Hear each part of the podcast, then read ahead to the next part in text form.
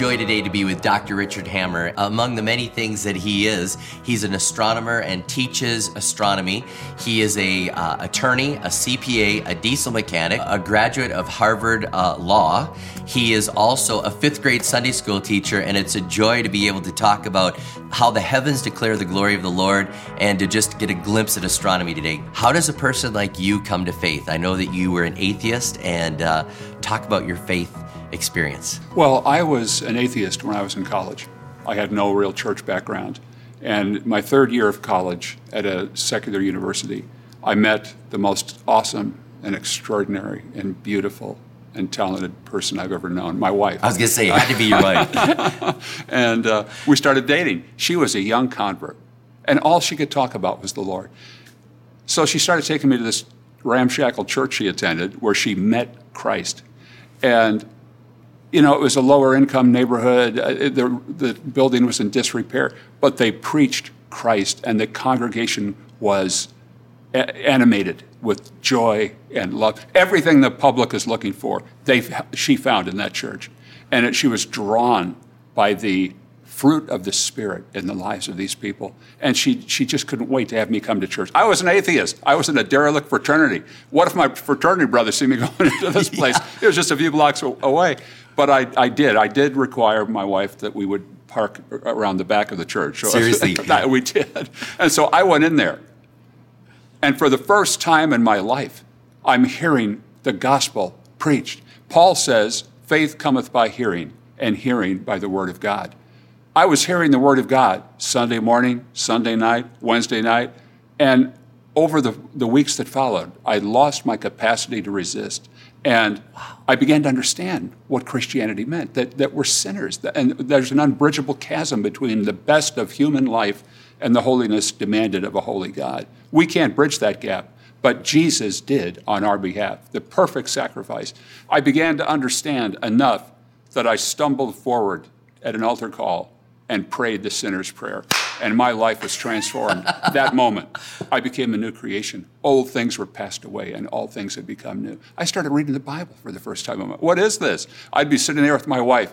Let's read 1 Thessalonians chapter 3. I'd say, what is that? Uh, eventually, I understood there were two groups of you know, you know, Old and New Testament. Is that in the Old or New? Fortunately, the Bible I was using had a table of contents, so I could find the book and I'd go to it. But I started reading the Bible, and I was a struggling student. Sure.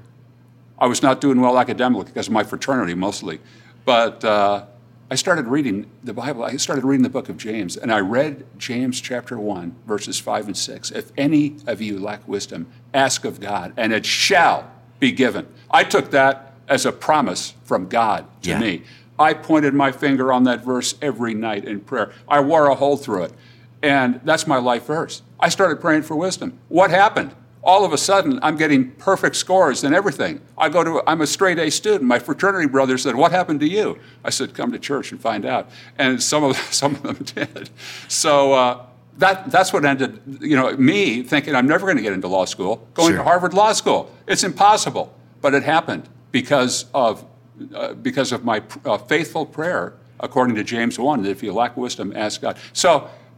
God gave me all kinds of wisdom. Sure. Not just academic, but he gave me a love for his creation and to study his creation. Everybody has a curiosity in astronomy, sure. from the youngest child on up. You know, I've had thousands of people at my home, not at one time, but over the, the years, look through my telescopes.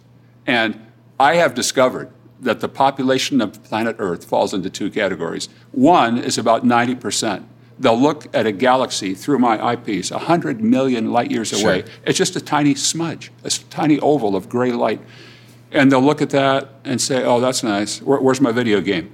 But there's 10% that will look at that and they'll, they'll under, have some dim understanding of what I'm looking at here, and Yeah. they're transfixed. Yes. It's a transcendental Yes. experience for them. I think that's a huge issue with our culture. They look at the heavens and go, meh.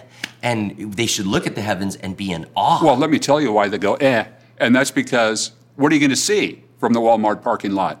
You know, y- the Too moon. much noise. There's too much What we noise. call, what astronomers call light pollution. One in 20 Americans has seen the Milky Way from a dark location. Wow. So uh, we don't have that sense. So how can you say the heavens declare the glory of God? People look at me and say, well, I haven't experienced that. Well, you can, but you got to move to a dark location. The way it was when those when when David wrote those words on that Galilean hillside tending sheep, he had no light pollution. He could see the glory. But even then, he saw at most 2,500, maybe 3,000 stars. And, and to say that the heavens declared that, that is what I call the telescope of divine inspiration. In fact, that's one of the verses that captured me as a young believer, that, that the heavens declare the glory of God. How could David say such a thing? He didn't understand, he didn't know what the Hubble Space Telescope was going to be showing us, right. you know, thousands of years later. But it was, it, that's one of the, the evidences to me of the inspiration of Scripture that that the heavens do declare the glory of God, but you wouldn't know it from the, from New York City. Right. It's interesting because population is moving to the city, and we're actually moving further away from the heavens declaring the glory That's of the good. We're enamored with neon, and God's like, look at the heavens.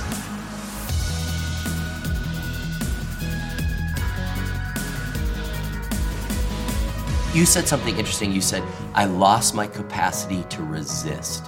As you study astronomy and you look at the heavens, how, how does that help us lose our capacity to resist God and to get captured into His greatness? It's so, such a good question. It's just when you begin to understand the distances, the times, the laws involved in all this. For example, uh, what is the closest star to our planet? Well, of course, it's the sun. But what's the closest star beyond the sun? And it turns out it's Proxima Centauri, which is a red dwarf planet in a, in a triple star system called Alpha Centauri. It's about 4.2 light years away. That's about 25 trillion miles. Our fastest interstellar spaceship we've ever built, New Horizons, is still within our solar system. It, it, it would go a little bit faster. But the Voyager 1, going at about a million miles a day, how long would it take to get to Alpha Centauri, that nearest star to our solar system? Well, it turns out it would be about 84,000 years, traveling at a million miles a day. That's the nearest star. Wow. We call it space for a reason. Yes. You know, there's nothing out there. And, and, and so if you blast it off, when Moses received the Ten Commandments, you would have barely begun your journey. Just the magnitude of the universe is what just gripped me. And then the ultimate question where, where could all this have come from? And so, what I've discovered over the years, astronomers fall into one of two categories.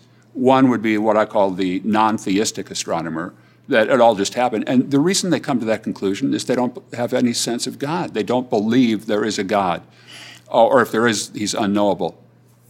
So if you take God off the table, you're only left, the only conclusion you've got is everything happened by blind chance. And From nothing. From nothing. Uh, and, and then you have theistic believers like myself. Uh, I believe God created. That's what the scripture declares. The very first verse in the Bible, the that in the beginning God created the heavens. That an- That's answered right there at the beginning. That was important to God. Let's get this straight right from the very first. I did it, he's saying. That's I did right. it. That's right. And here's what you can handle. That's it. I brought some verses with me that I think are meaningful. I- For example, Romans 1:18. For since the creation of the world, God's invisible qualities, his eternal power and divine nature, have been clearly seen from what has been made, so that men are without excuse. Right.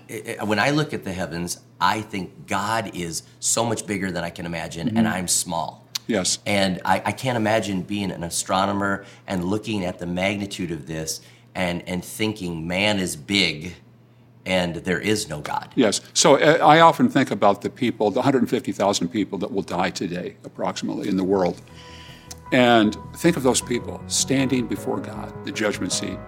Many are going to say, including secular scientists, well, how was I supposed to know there's a God? Uh, what do you mean, how you supposed You know, Paul answers that in Romans 1. Right. That God's nature and power are clearly seen from what he has made so that men are without excuse.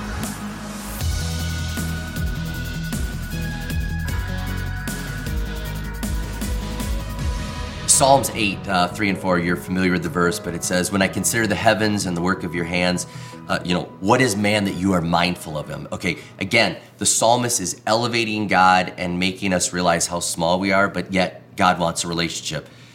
Elevate God with uh, the stars, astronomy. What is that telling us? often when I travel cross country in a commercial airline, I'll look out the window at the horizon, 100, 200 miles I can see. Sure. And I'll put a piece of paper up to the window and try to s- detect any curvature in the Earth's surface. I can't. And it just gives you, it gives me kind of the, the, the, uh, the knowledge of how minuscule we are as humans. I can't even see the curvature of the Earth that we live on. Right. And yet the Earth is such a small component of our solar system. Jupiter is 300 times bigger. The sun is a million times bigger than, than planet Earth. So we're a speck on a speck on a speck. Right. And that, that is what is often called the, the Copernican principle, after Nicholas Copernicus, the great 16th century mathematician, who was asked to cure the defects in the Julian calendar so that the church would celebrate holy days on the right day. He couldn't solve the calendar problem, but he could, he came up with the radical hypothesis that the way everything looks the way we believe the universe works is false. The earth is not fixed and immovable. Right. As you would think, laying on a blanket on your back on the summer, uh, looking at the summer sky, you would swear the entire universe rotates around us. He said, No, we've got it exactly wrong. Those stars are fixed, and we're turning. And the sun is actually the center of our solar system, not us. That was radical. That was preposterous. Well, if that's true, we're going 70,000 miles an hour. Does it look like that when you're out walking? No. Are you blown over by the wind? You can see the clouds, you can see the trees, they look normal. How can we be traveling 70,000? So it was viewed as absolutely absurd.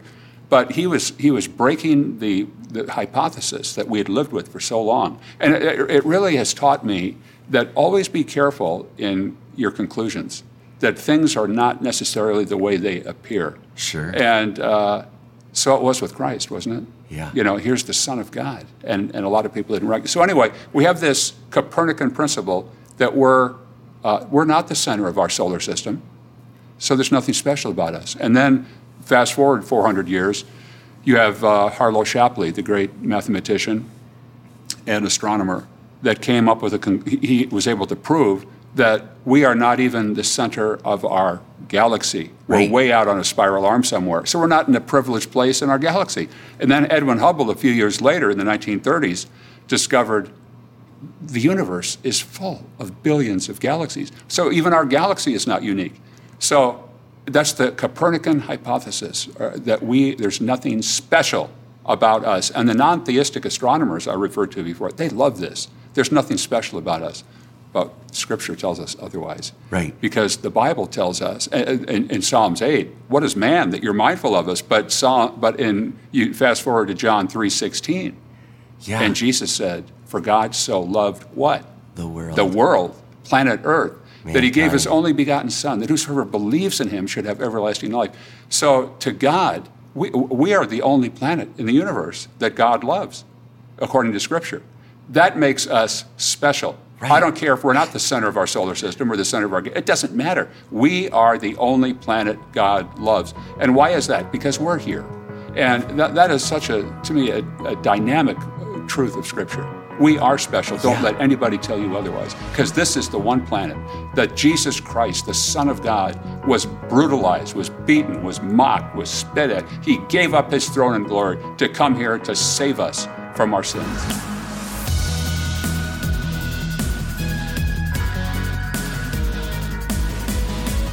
I find this when I'm talking, when we're talking together, I'm fascinated by this. I, I feel like I'm, I'm, I'm small and then I'm going out into God's greatness. And then I go to small and I find like when I look out, God's big and I feel so insignificant. And then I look at the Word of God, I see God so loving and it just, it's the big and the small, if, if you could. We know what we need to know. You know, I teach that fifth grade Sunday school class for 30 years. Yeah, I love and, that, by the and- way. And sometimes students ask me a question that, that even stumps me, like, where did God come from, or something Right. like that. And so I, for years, I've had a pet earthworm in my class in a drawer. And in fact, I brought him today. Ser- His name's Timmy. okay. And uh, Timmy is, uh, I tell the class, you know, if I would spend all afternoons today, Sunday, trying to teach Timmy one plus one equals two, could, would I succeed? Oh, that's impossible. Well, why? Because he's so much dumber than you are. Right. I said, well, what if I put him in my pocket and put his head out so he can see if they have eyes?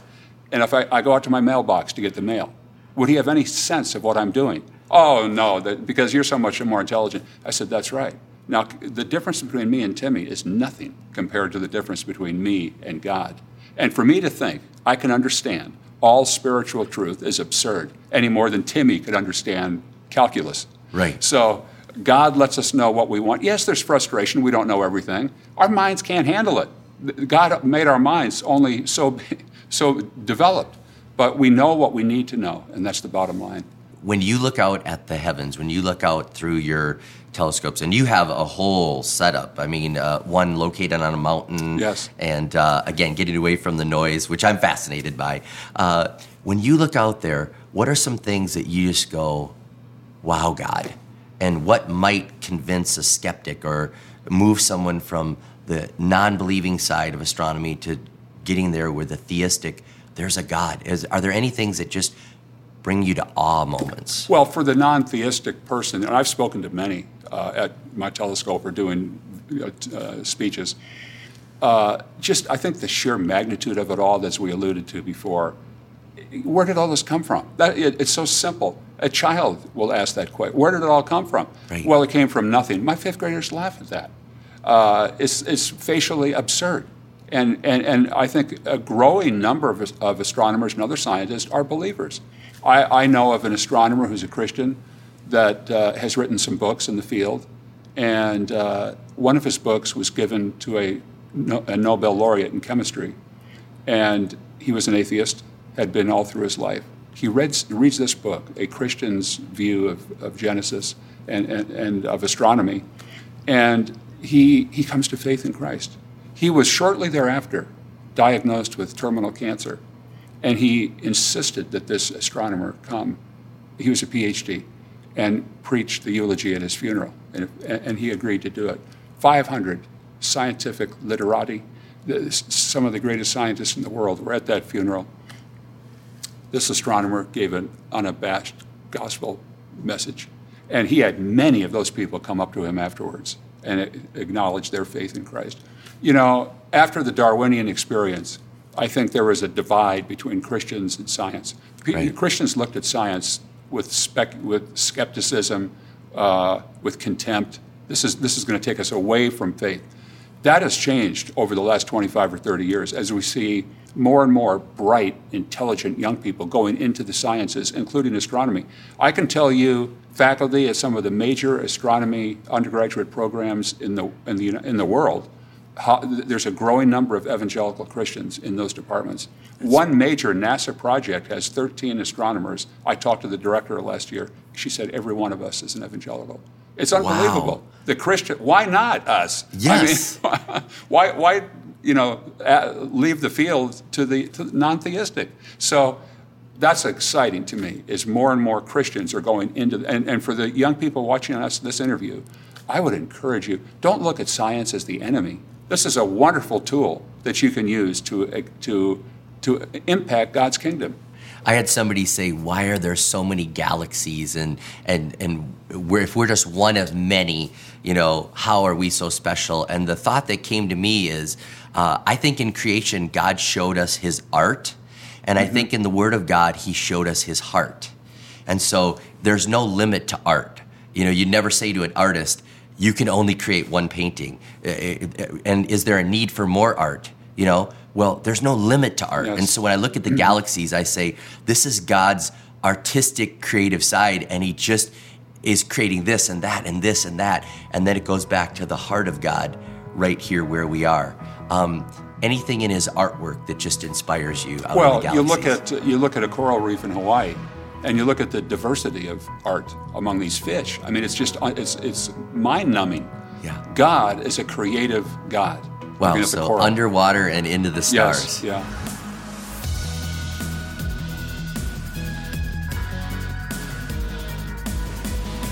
It's interesting. The first reference to stars in the Bible is in Genesis 1, sure. verse 21, I think it is, where it says, no, I'm sorry, it's verse 16 of chapter 1.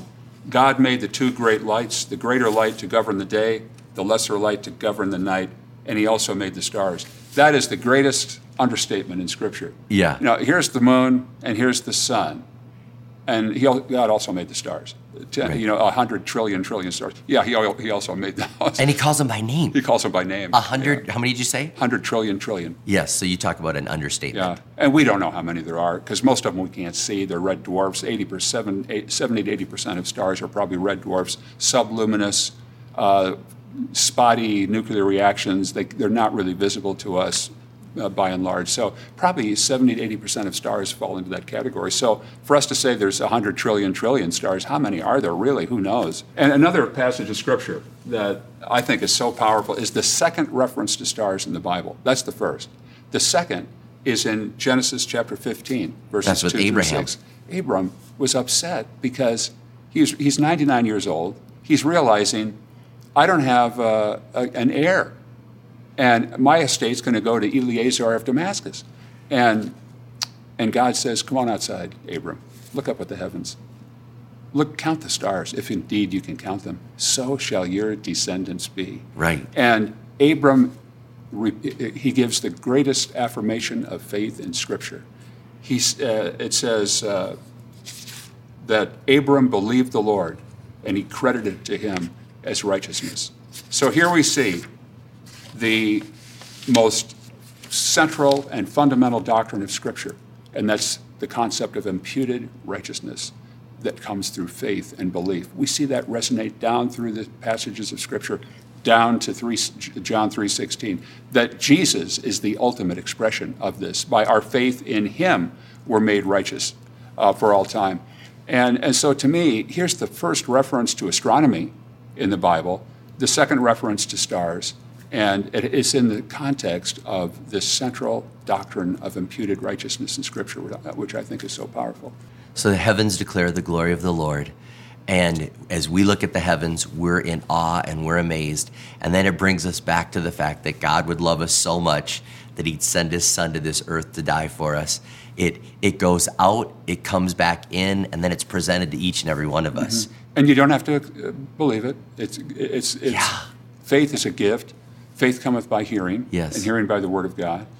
Uh, but the more I study science and astronomy, and I'm a college professor, 15 years I've taught astronomy, so I've, I've learned a lot about it. And it's enriched my faith, it's deepened my Yes. faith. There's nothing that's, that's detracted from my faith.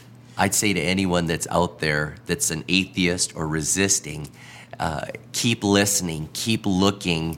And uh, my prayer for them would be that they would lose their ability to resist. What Isn't a that line. right? And look objectively. Yeah, look objectively Mm-hmm. and see the stars in the heavens. You know, Jesus said, Seek and you shall find. That's right. In the Sermon on the Mount. He said, Ask and the door shall be opened, seek and you shall find. Uh, and, uh, but the word seek is in the durative present tense in Greek. And, and a better translation, more accurate translation, would be keep on seeking until Yes. you find. Wow. It's that durative aspect, that continuous aspect. And so that's what I was like in college. I was Yeah. seeking. I hadn't found anything yet, but Right. eventually I did, and I knew it when I did. And so, for those that are listening, maybe that haven't had that journey of faith that we have, keep seeking, and right. the answer will come. Thank you so much for this time. I so appreciate it. a pleasure. I've enjoyed it. And I want to say to uh, our, our church and right now that uh, what you saw was just a glimpse of, of how great God is and how amazing He is, and the fact that He would love you. And uh, what an opportunity for us to respond to that. What an opportunity for us right now to be inspired by the heavens, to be inspired by His greatness, and to have an opportunity right now to be inspired by the fact that He says, I love you. I sent my son for you. He died for you. We can have relationship. Uh, wow, what a joy for that moment to be real for you. And if you've been resisting, I'm just praying right now today that you've lost your ability to resist. And uh, today at all of our campuses, as the campus pastors come up, I would love for you to have an opportunity to give your life to Jesus and lose your ability to resist. The heavens declare the glory of the Lord. God loves you. He sent his son to die for you, and Jesus wants to be your Lord and Savior.